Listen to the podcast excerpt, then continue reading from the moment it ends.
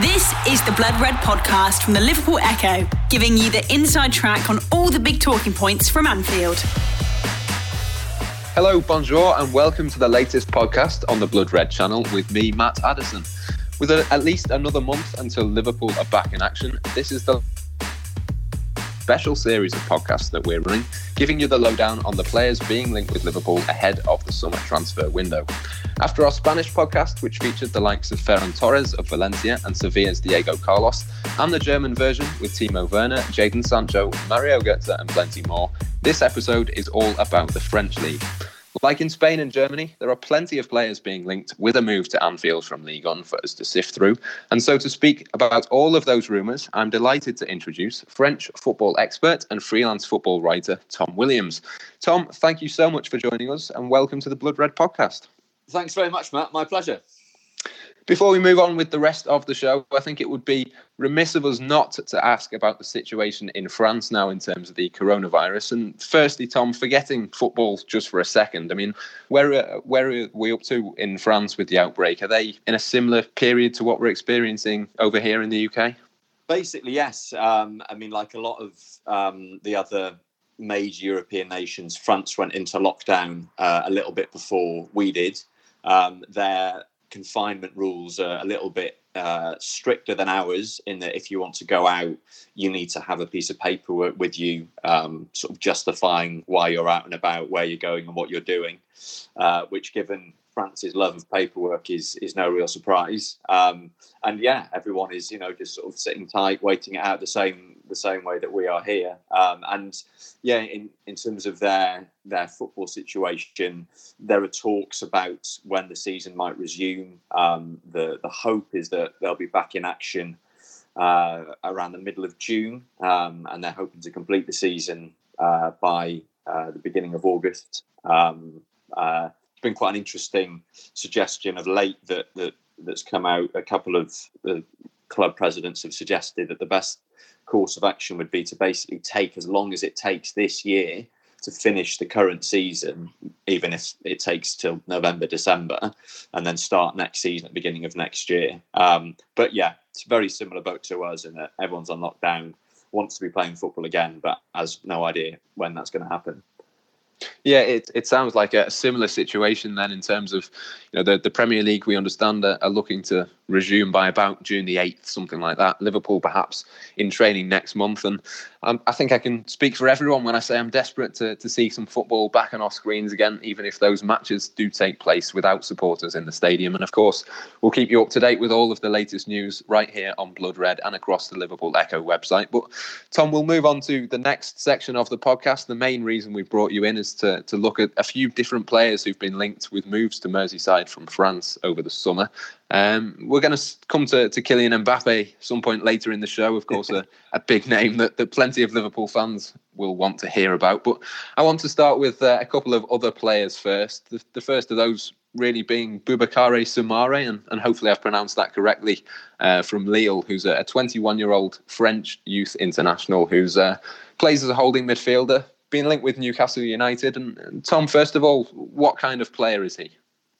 Uh, he's a sort of classic box to box central midfielder um, in the sense that he's very good at everything between the two penalty areas, um, but certainly in, in, an attacking sense, doesn't offer all that much. Um, I think he's only scored once for Lille this season. I think he's only scored once for Lille in his entire time at the club, and he's been there since 2017. Uh, so he's not a goal scorer, not much of a creator, uh, but apart from that, a really complete central midfielder, tall, strong, very quick, great feet, uh, loves a dribble, very powerful. Um, you know, with an eye for a pass as well, is is a, a very progressive midfielder, someone who who looks to you know to play passes through the lines, who who, who looks for uh, his centre forwards as far as possible. Uh, and Lille have become basically a counter-attacking team over the last couple of seasons under Christophe Galtier, and, and, and Soumaré is is perfectly suited to that sort of setup. He's very quick, he's very physical, very athletic,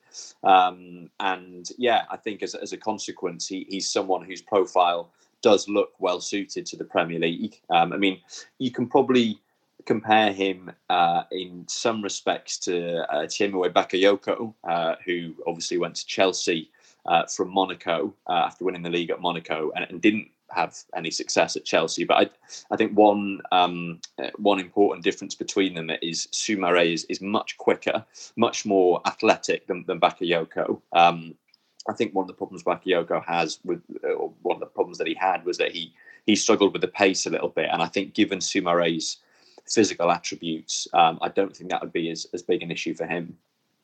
Yeah, I, yeah, I mentioned the, the, the possibility of him heading up to, to Newcastle United, and they've reportedly made a bid of about thirty-five or forty million pounds, or, or something along those lines in January. I mean, that was, of course, before reports emerged about them being potentially taken over and, and that sort of money coming into the club. So, does that sort of show the level that he's at at the moment? Do you think that's a, a fair valuation? Yeah, I mean, I suppose with the inevitable caveat that we have no idea how the current situation is going to uh, impact the, the, transfer market. Um, but yeah, um, the, the, reports in the French media were that Newcastle had bid about 45 million euros, um, and yeah, I think I think you know, given Soumaré's age and, and potential, and and you know the level that he's reached in the last couple of seasons, that feels like a, a fair price. Uh, he's not yet a full France international, which you know usually adds on at least another 10, 15, 20 million euros. So I think I think 50 million euros is is about um, the sort of price that that Lille will expect for him. Lille, who obviously have a fantastic record of, um, you know, giving young players opportunities and then selling them on for for massive profits.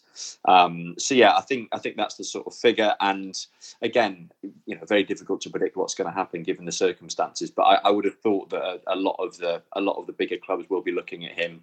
There aren't that many players with with that sort of profile. Um, uh, who'll be on the market. Um, and yeah, I, I, I, would have thought that, that, there's probably going to be quite a lot of interest in him. Um, I mean, already uh, Gerard Lopez, the Lille president, in January was talking about the offers that they were getting from clubs in Italy and Spain. Jose Mourinho apparently is a big fan um, at Tottenham. Um, and again, as I said, a player who would appear to suit um, English football uh, because of his uh, predominantly because of his physical qualities. So yeah, I, I, expect that if and when the transfer window does open, uh, that, that, there'll be a decent amount of interest in him. Yeah, there, there was some reports a few weeks back that he'd maybe fallen out of favour a little bit at Lille, and, and, there was some sort of falling out. I don't know if you could, you know, give us the, the latest on that and sort of fill us in on a few of those details. Yeah, there was a bit of confusion about his contract status, basically, in that um, the word was put out that his contract uh, would expire this year. Um, so he would be able to leave as a free agent. But in actual fact, um, there was uh, a clause in his contract that was triggered by, I think it was either the number of games he played or something like that. And, and that automatically extended his contract at Lille until 2022. Um, so actually, he's got two years left on his contract, and there was a bit of there sounds like there's a bit of disagreement uh, um, behind the scenes uh, over that between him and his entourage and the club. Um, and then in, in January, I, I, think Lille were probably open to him leaving and going to Newcastle. Um, he turned it down, um, and consequently, and after a bit of he he said she said, he he ended up being dropped from the team uh, for for a bunch of matches. I think he spent about four games on the bench. Uh, there was one game when he wasn't even included in the squad, um, and this is sort of going back to kind of beginning February, uh, mid February. Uh, but then they appeared to sort it out. Uh, he gave an interview to the club website, said he was very committed to the Lille project, and, then he came back into the team. So that appears to be behind him. Um, I mean, I, I, think it's just a sign that you know that Lille know that he is um, one of their most bankable assets currently. Um, you know, he knows that he'll be leaving sooner rather than later, and I think I think I think what happened during that period was just a reflection of the kind of the jostling for position that's already taking place between a club who want to sell a player who knows he's going to be sold uh, and everyone making sure that when that does go through it's the best deal for all parties do you think uh, he'd be suited to the Premier League, and, and, perhaps more importantly, do you think he'd be suited to playing for a, a Jurgen Klopp team? Do you think that sort of style of play would would fit in with the way that Liverpool play?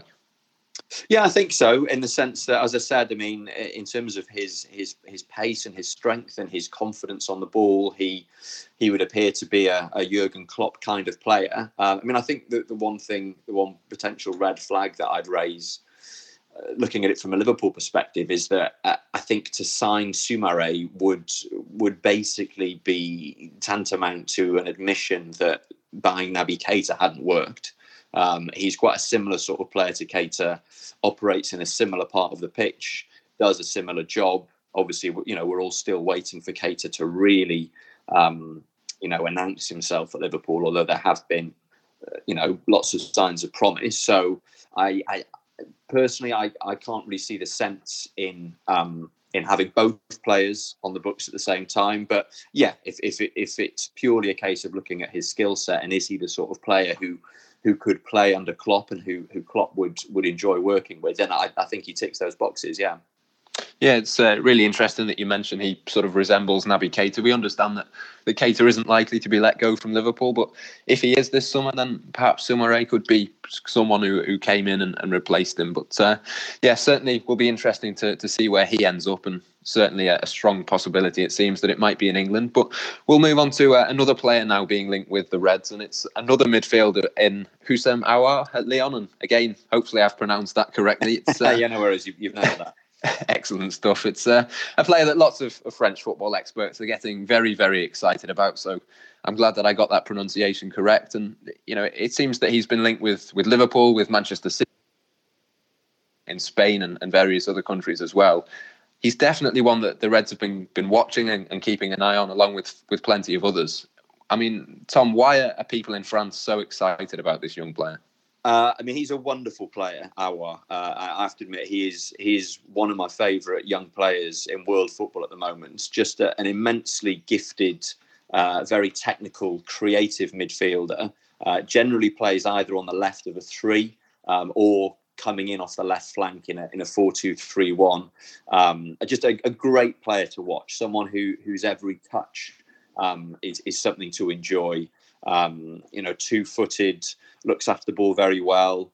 Not a quick player, but but a player who is is so good technically and, and so inventive that he's actually quite a capable dribbler um, and someone whose style of play um, reminds me a bit of Andres Iniesta. Obviously, he's you know he's nowhere near that level. This is not me making a direct comparison, but if, if you imagine a sort of a slight um, very technical midfielder um, who isn't super quick but has the pace, the acceleration to to wriggle away from a couple of defenders, then then that's something they have in common. Um, he's also uh, increasingly uh, a goal scorer. Uh, he scored a beautiful goal against RB Leipzig in the Champions League group phase um, in December, uh, which helped Lyon get into the last 16.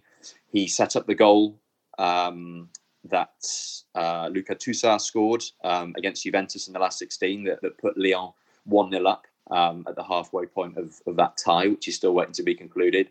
Uh, he scored the goal against Marseille uh, that took Lyon into the, the Coupe de France final. Um, so he's he's looking, I mean, he's already uh, surpassed his, his previous best goal scoring tally uh, for Lyon. He's on nine goals in all competitions, um, and yeah, this will this will be his third full season as a first team player. So he looks like someone who's probably ready for the next move. Um, he is he's you know without doubt Lyon's most most bankable asset, and, and as we've seen with you know the likes of Nabil Fekir and Alexandre Lacazette and all the rest of them in recent years, um, you know this is this is a tried and tested formula for Lyon when it comes to bringing in young players. Um, I mean, the, the, one the one thing that Aouar doesn't yet have um, is uh, any uh, senior caps international level. Uh, he's been capped at under 19 level, under 21 level. Uh, obviously, France have got an awful lot of uh, options in that area of the pitch. Um,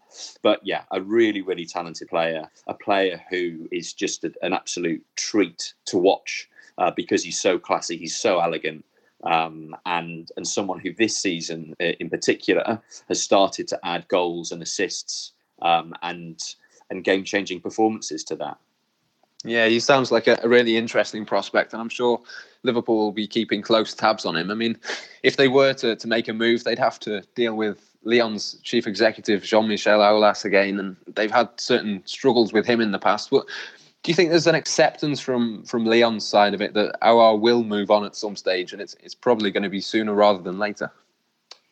Yeah, Um, I mean, Lyon get to this point with all their young players, um, and you know, I think you can compare them to uh, you know a team like Ajax in that respect. This has become their model in recent years, and if Aouar were to leave this year, they'd have got three full seasons out of him. You know, their fans have had the chance to in, to enjoy watching him and, and to feel like they played a part in his journey. Um, and you know, Lyon uh, as you say, Jean Michel Aulas is notorious for driving a hard bargain. Um, he's you know he's one of the best at, at that in in European football. Um, but all of Lyon's players have a price. Uh, you know, last summer it was it was Tanguy Ndombele who went to Spurs, um, not all that successfully so far. But um, you know, the feeling last summer was they'll sell one of the two, but not both. Um, uh, it ended up being Ndombele who left and Aouar who stayed, and Lyon have since brought in other central midfielders um, to, to, give them a bit more depth in that department. So, yeah, you know, the, the expectation has been for, for a little while now that the Aouar would be the next one to go. Um, and again, with the caveat that who knows, you know, what the months ahead hold. Um, I would have thought that if they get a, a decent bid for him, probably sort of again 50, 60 million euros, sort of um, kind of ballpark area, then then they'd probably be quite happy to sell. Yeah, it's going to be a one to watch, I think, over the next few years. And he doesn't turn 22 until June. Definitely a Champions League regular in future. You mentioned the huge price tag there. Do you think it's it's realistic for a club like Liverpool to be spending that sort of money on him? Obviously, coronavirus taken out of it for a second. Do you think, you know, t- there's going to be a long queue of teams? Is, is essentially what I'm asking for, for for this player during the summer, or do you think if Liverpool were to go for him, you know, they might have a free run, if you like? Yeah, again, I mean, you know, it's hard to say, isn't it, given the current situation? I mean, he is a player with a lot of admirers. Uh, when Lyon played Man City in the Champions League uh, last season, uh, Pep Guardiola was was spotted chatting to him after the game. He spoke about him in the press conference. He's he's a real Guardiola sort of player uh, in that respect. And again, sort of go back to the comparison that I made with Iniesta. He is, you know, he's very much that type of footballer. Um, I, I, would have thought that there will be a decent amount of interest in him, um, and I think because he has that that that technical profile, and that ability to move a team, um, you know, through into the, the, the, final third and, and, play those killer passes and, and score those vital goals. I mean, you know, that those are players who do have a very high market value. Um, so yeah, hard to hard to predict how much interest there'll be, but I, I think if if if we do return to some kind of state of normality in the transfer window in the months ahead, he is the sort of player who is going to attract a lot of attention. But again, you know, if, if you're a player in, in our shoes and you're looking at your next career move, um, you know, you can't really get much better than Liverpool at the moment. So, you know, certainly I'd, I think if, if it did came down to a bidding war and, and Liverpool were, were able to put the, the money on the table, I think it's certainly the sort of club that he'd be he'd be attracted by. The Blood Red Podcast from the Liverpool Echo. Yeah, you mentioned Liverpool being right at the, the peak of their powers at the moment, and I mentioned Kylian Mbappe before. It's time to, to talk about him. I think it, it's it's fair to label him the dream signing. I think for most Liverpool fans, Tom, and we know that Jurgen Klopp is a big fan of him as well. Who isn't? But anyone who was at Anfield when PSG came to Merseyside in the Champions League group stage last season would have seen with their own eyes just how good Kylian Mbappe is. I mean, first of all, Tom, what a player! Yeah, um, it's uh, it's getting to the point with Mbappe that it's it's hard to it's hard to find the words to, to describe how good he is. Um, and I, I, what's been interesting in the last few weeks of you know of, of confinement and us all sitting around trying to fill our time on Twitter has been the number of kind of greatest 11s that he's appeared in. I mean, you'll have seen the Jamie Carragher World 11 Challenge, uh, which I think, you know, I'm sure we've all had a go at, at trying. And, and I was, I was, uh, yeah, intrigued by the number of people who, who picked Mbappe in their sort of world lifetime 11s.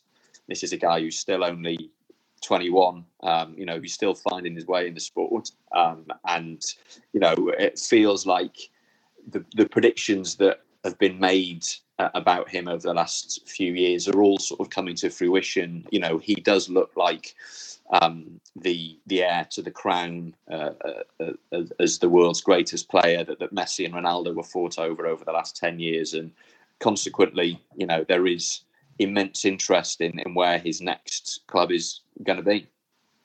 Yeah, I mean, I, I, mentioned that game in the Champions League when Liverpool faced him, and everyone I think knew going into Anfield that night just how good he was. But uh, for me, that was a, a real eye eye opener, and he, he, would have only been what 19, 20 at, that mm. moment in time. You could just see that the talent that he is. Do you think he is the man to step up? And, and when Lionel Messi and, and Cristiano Ronaldo maybe are, are past the peak of their powers, do you think he is the one for the next decade? Yeah, I mean, I, I, think he's he's in the best place in that currently he's at a club where he's almost guaranteed to win things. He's guaranteed to start every game. Um, last season, he was the second highest goal scorer in Europe behind Lionel Messi, um, and that was the first time that he'd got up into those kind of numbers. I think it was 39 goals in all competitions, 33 in Liga. Um, he he was injured at the start of this season, so had a bit of a slower start to the season, but since then has, has been back up at the sort of pace that he he hit last season. Um, and yeah, you, you, look at him and you think, you know, he's already won countless trophies domestically. He's already won the World Cup. He's scored in the World Cup final. He's reached the, what is a peak for most footballers by the age of 21. Um, he's still improving. Um, I, I, think I think what will determine Mbappe's future is you know there is always an element of luck in it. You know, can he make sure that he is at the right club at the right time. You know, which, which club is going to give him the best guarantee of winning Champions Leagues and league titles over the next few years? You know, can he stay clear of injury?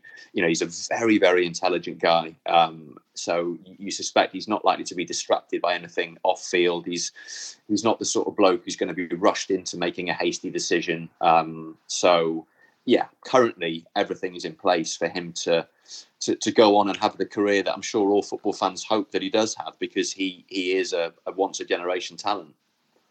Yeah, you, you mentioned his intelligence, and, and that's not just in a, a, football sense, but off the field as well. And he, he seems to be someone who works incredibly hard. He, he keeps his focus and doesn't let the stardom and the hype get in the way. And we've seen plenty of players over the years where that hasn't maybe been the case. Do you, do you think that sort of underlines just you know a lot about his character almost you know off the field he's as determined as he is on the pitch. Yeah absolutely. I think it reflects the fact he had a very um, stable upbringing. Um, you know his his parents made sure that he he worked hard at school. Um, he was by all accounts a pretty talented student you know a very bright guy. Um, and he you know he and his parents have have have made very um, clear sighted uh, methodical decisions about his development the whole way through. Uh, the decision to go to Monaco when he did, um, the decision to start applying pressure behind the scenes at Monaco when they felt he wasn't getting enough game time, um, the decision not to go to Real Madrid when Real Madrid came in for him and instead to go to PSG, um, even though we know that he dreams of playing for Real Madrid one day. Um, so, you know, everything about him uh, just speaks to this you know this this very sensible uh, career plan that he seems to be following, and you know, and I think what we've seen in the last the last year or so has been his. Uh, you know, we've seen him very consciously trying to kind of develop his brand, and you know, I, I hate talking about footballers as brands, but sadly, that's what they are these days. And um, he he made sure that uh, he wasn't going to start giving interviews in English um, until he was happy with his level of English. And then when he did finally start giving the interviews in English, he was speaking with you know complete fluency in in the very engaging, articulate way that he speaks when he speaks in French. And uh, you know, last summer he he did various press junkets for Nike. You know, uh, he went to their I think he was at their headquarters in Oregon at one point and. You know, meeting all the big basketball stars, and he spent a bit of time in the Far East doing a lot of promo stuff there. And he is you know, very kind of deliberately growing his his um, kind of international profile. Um, and again, that's just I think a reflection of the fact that he's someone who has very successfully compartmentalized all the different um, elements of a modern footballer's career, um, and whether it's on the pitch, whether it's off the pitch, whether it's his PR. Um, he, he's basically smashing it out of the park in every uh, in every domain. Yeah, I mean, it, it, feels almost inevitable that one day he'll end up at, at Real Madrid, but Liverpool, I think it's fair to say at, this moment in time are, are, in a better position than the Spanish giants, you know, financially and in terms of on-field status as well. Is there any chance at all, do you think, it could realistically happen and, and Mbappe could wear the Liverpool shirt at some point, whether that's this summer or, or another point later down the line? I mean, I, would love to be able to say yes. I just, I honestly can't see it. Um, and I, I completely understand the fact that Liverpool fans have, uh, you know, uh, started to entertain this idea because who wouldn't want to see a player like Mbappe playing for your club? I, I think the difficulty is that Mbappe wants to go to Real Madrid. Mbappe will go to Real Madrid um, at some point. That is that is his sporting destiny. You know, bar misfortune striking either him or Madrid, that is what's going to happen. So, what the situation we're in currently is, I think both he, PSG, uh, his advisors, his family, and and Real Madrid are kind of just waiting for the tectonic plates to shift until that move feels inevitable. Um, you also have to factor in the Neymar situation. Uh, Neymar, although he was having a fantastic season prior to the, the lockdown, um, you know, has never been happy in Paris. Uh, we know that Barcelona still want to bring him back. Lionel Messi still wants him to, to, go back to Barcelona, and I think you know if and when we get back to some sort of normality in the transfer window, um, that that will once again be um, the main focus of, of PSG's attention. If they were to lose Neymar in the next transfer window, whenever that might be, that would only make them doubly determined not to lose Mbappe. Uh, you think about what a coup it was for them to have signed both Neymar and Mbappe in the same summer transfer window back in 2017. How devastating it would be to lose them both. So I, I think if Neymar leaves, which is which is probably likely, uh, I think it would make them even more determined to hang on to Mbappe. Now, um, I, I, think the only way that, that Liverpool would would end up entering into that into that situation is if for some reason a move to Madrid became impossible. If Mbappe got to a point where he felt like he'd, he'd won all he was going to win at PSG, was ready to leave, and Madrid couldn't get him, whether because they couldn't afford it or because of some other circumstance, then he might have to look at a, a, an alternative. Um, but then, if you were to buy him today, you'd be you, you wouldn't get much change out of what 250 million quid, um, and that value is only going to increase again with the caveat that we don't know how uh, transfer fees are going to be impacted by the current situation. It, it, may be the case that players are available more cheaply than they would be otherwise, but in uh, in normal circumstance, you know, Mbappe is on course to be the world's first 300 million pound footballer, um, and so Liverpool would, you know, would have to triple their transfer record to get him. So much as I understand the the excitement, the thought of of Mbappe wearing Liverpool red generates among Liverpool fans, I personally can't see it. No, I mean it, it does seem unlikely when you sort of mention those figures there. there. There's been some suggestion from from certain outlets that you know Liverpool's kit deal with Nike could perhaps help their cause in the Mbappe chase. And do you think there could be any truth in that at all, or, or is that just maybe something convenient for for, gollop, uh, for gossip columns, I should say, to hint at? I mean, it's the sort of thing that when that when that kind of thing happens, um, it's something that players will look on favourably. You know, the fact that Neymar moved to PSG, um, a Nike club, made that deal more straightforward than had he gone to an Adidas club or a Puma club. But I don't think any leading player would consider that as a as a priority. And I, I also I, I don't see how um, in terms of how the deal would be structured, how Nike could insert themselves into that deal in, in any beneficial way. Um, I mean, you know, it would, you know, players like Mbappe. There's talk about you know brand uniformity when it comes to a player wanting to wear uh, a kit that matches his his his boot sponsorship deal, and that is something that the players and advisors do think about. Um, but not to the extent that it would it would um, have a concrete effect on which club they join. So no, I, I can't see that having any kind of influence. No, it'll be interesting certainly to see where the Frenchman ends up, if indeed he does depart PSG at some stage, which you'd imagine will happen. But He's not the only exciting young player coming through at the moment. We've mentioned a couple of them now already, but Dayot Upamecano as well. And again, hopefully the pronunciation being correct there. Hmm. I know he's not playing in Ligue 1. He's at RB Leipzig, of course, in the, the Bundesliga, but he is a rising star of French football. And Liverpool's name has been mentioned as a potential destination at, at times. So I think we should quickly just touch on him. I mean, just from what you've seen of him, Tom, how good can he become? He looks like a very complete modern centre back. Um, you know, tall, strong, very quick, uh, but also really good on the ball. Um, you know, quite quite um, quite good with his feet for a centre back. Uh, someone who enjoys carrying the ball out from the back, who backs himself to to throw an opposition forward off balance when they come to try and press him, and and look for a, a pass, um, you know, that, that, breaks the lines. Yeah, he. I, I, was watching some footage of him um, the other day, and he reminds me a bit of of Sol Campbell uh, in the sense that you've got this alliance of both uh, you know, physical strength and height, but also really impressive pace. Um, but, but, then, you know, as you would expect from a player playing in his position in this day and age, someone who, who technically is much more accomplished than, than Campbell was, um, much better on the ball. He, he's someone who who trusts himself, trusts his sense of anticipation quite a lot, and so will, um, you know, come out from from the back four and attack the ball. Will come up and and you know let a, an opposition striker know he's there in, in time honoured phrase. And I think that's the sort of thing that has occasionally caused him problems uh, in that he can be a little bit impetuous. But again, as you say, only 21. Um, it's the sort of thing you would expect from a defender of that age. Um, but yeah, in terms of his his skill set, his profile, um, I, I, can see why uh, you know a lot of the English clubs are looking at him. Yeah, Arsenal, of course, uh, amongst the teams, and, and, Manchester City as well to be linked with him. And he's got a, a release clause of about fifty-four million pounds. Just a, a, final quick question on him: Do you do you think he'd be well suited to the Premier League, whether that's you know at Liverpool or, or elsewhere?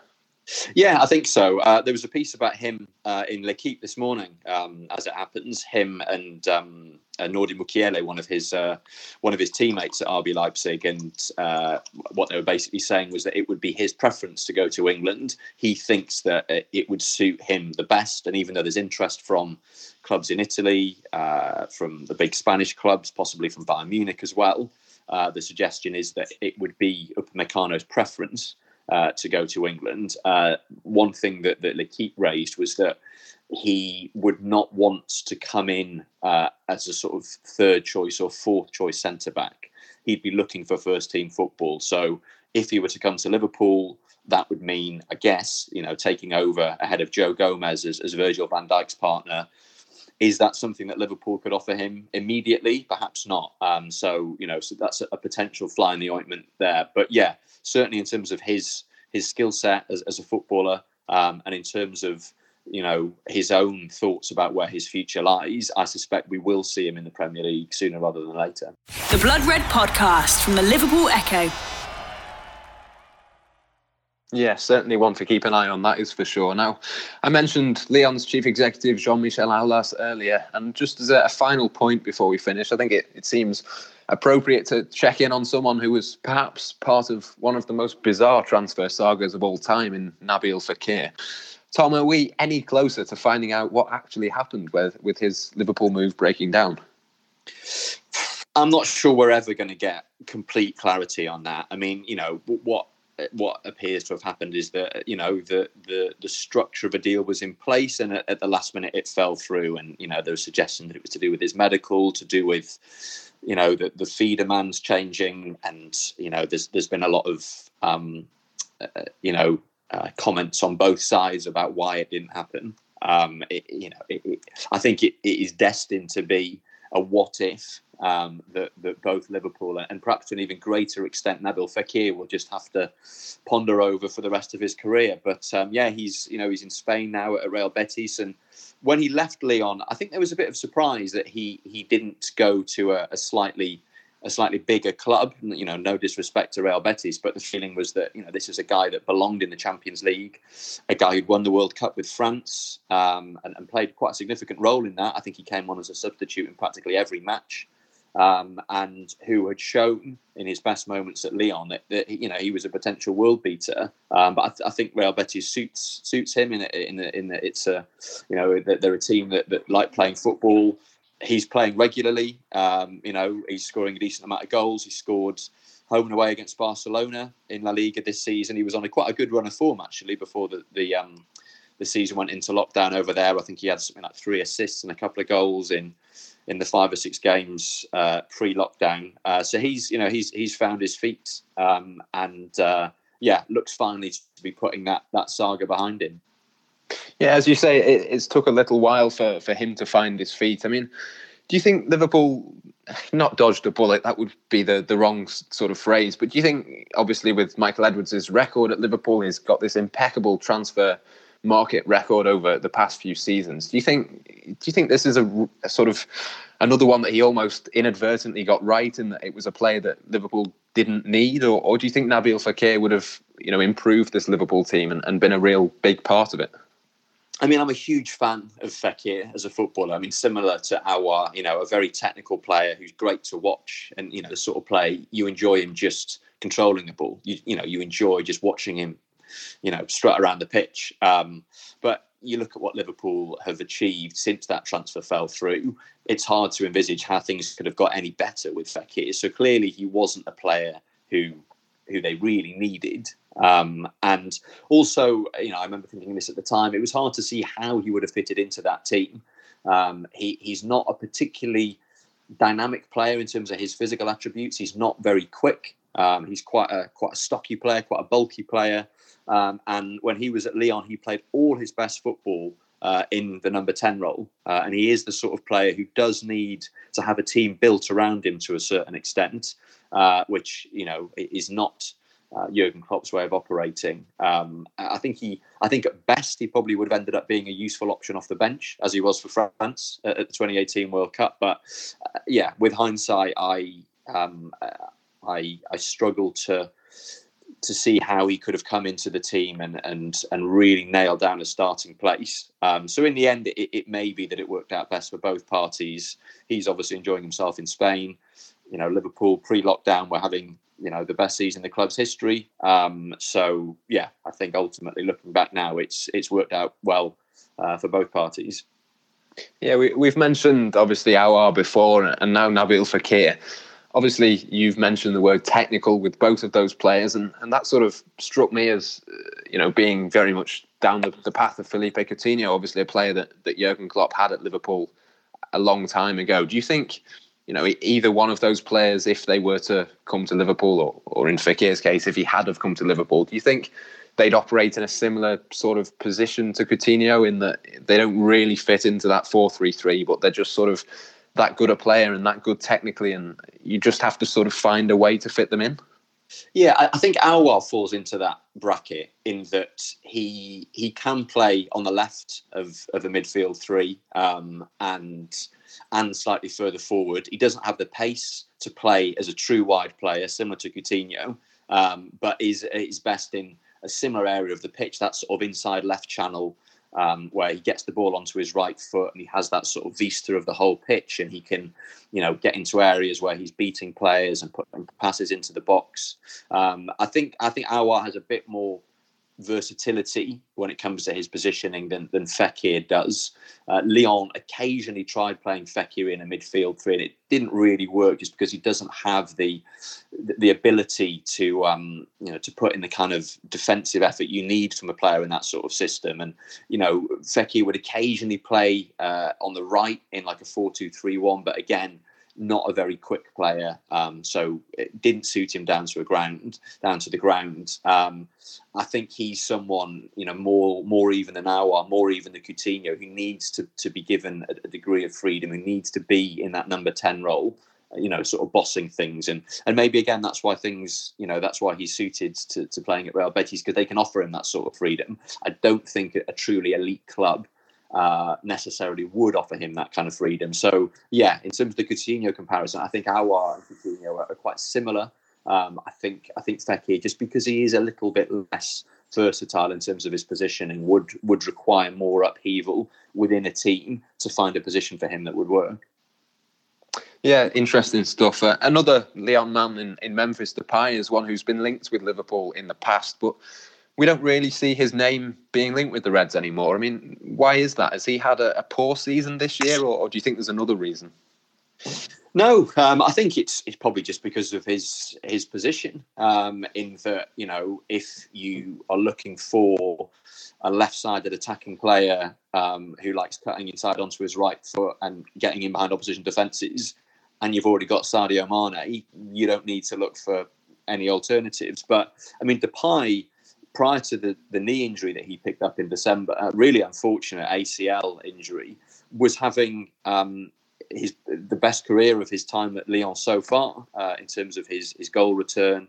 Uh, in terms of his performances, uh, he'd been turned into team captain and, and, and seemed to be playing with a bit more maturity. And you know, I think I think one of the problems with Depay is that we all remember how badly things went for him at, at Man United, and at the same time, he's a guy who, you know, likes to talk himself up quite a lot. And and even when he wasn't um, ripping up trees at Lyon, he was talking about himself joining one of Europe's five or six biggest clubs and walking into the starting eleven. There's always been a slight disconnect between the player that Depay thinks he is and the player that he actually is. But I think in his defence what we've seen this season is, or what we were seeing prior to the um, prior to the coronavirus outbreak, was a player, you know, stepping up a level. Um, you know, becoming a, a, play, a guy who was scoring at a rate of almost a goal a game, who was being influential in big matches, who was having a positive impact on his teammates, and and then in terms of in terms of him being given the captaincy, there was there was an episode uh, during a game uh, in December uh, against, I think it was the game against RB Leipzig in the Champions League, and Lyon had just qualified for the last 16. And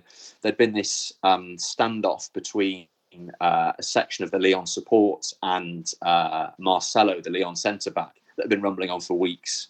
Uh, got very personal, very nasty, uh, and a fan came onto the pitch with a banner comparing Marcelo to a donkey and telling him to get out of the club as Lyon's players were celebrating the fact they'd qualified for the last 16. And Depay, seeing this happen, ran at the bloke, ripped the banner out of his hands, or at least tried to, uh, and made a really sort of courageous stand for his teammate, um, and and then spoke uh, very well. I felt after the game, uh, spoke out against what had happened, defended Marcelo, criticised the fans, and that for me was a sign that that he might finally be arriving at, at, at some kind of maturity. I mean, he's how old is he now? He's what 26. Um, so you know he, he should be a mature footballer. But I think what we've seen from him in terms of his performances and in terms of how he how he's conducted himself suggests that you know he, he is maturing finally. Um, and I, I, think that I think his hopes of of getting a move to a, a, a proper European glamour club um, were getting closer prior to this injury, uh, and obviously prior to the um, to the coronavirus outbreak. Yeah, it'd be uh, be interesting to, to see what he does. You mentioned that he's become a lot more mature, and of course, he was a, a player that, that Liverpool missed out on at, at one stage. Perhaps he could come to, back to the Premier League in future. But I think that just about round, rounds us off for, for what we've got to cover for this podcast. So thank you very much to Tom for joining me. Some really interesting insight from yourself, and I'm sure the listeners will agree with that. Oh, thanks, Matt. My pleasure. Thanks for having me on. And thanks to you at home too for tuning in. We do hope you're keeping well, and we're all praying that the football will be back sooner rather than later. But in the meantime, keep your eyes across the Liverpool Echo website for all of your updates.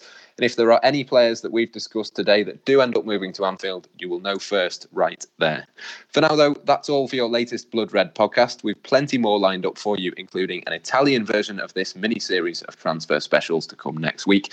Subscribe wherever you get your podcasts from, and you will not miss a thing. Bye for now. You've been listening to the Blood Red podcast from the Liverpool Echo.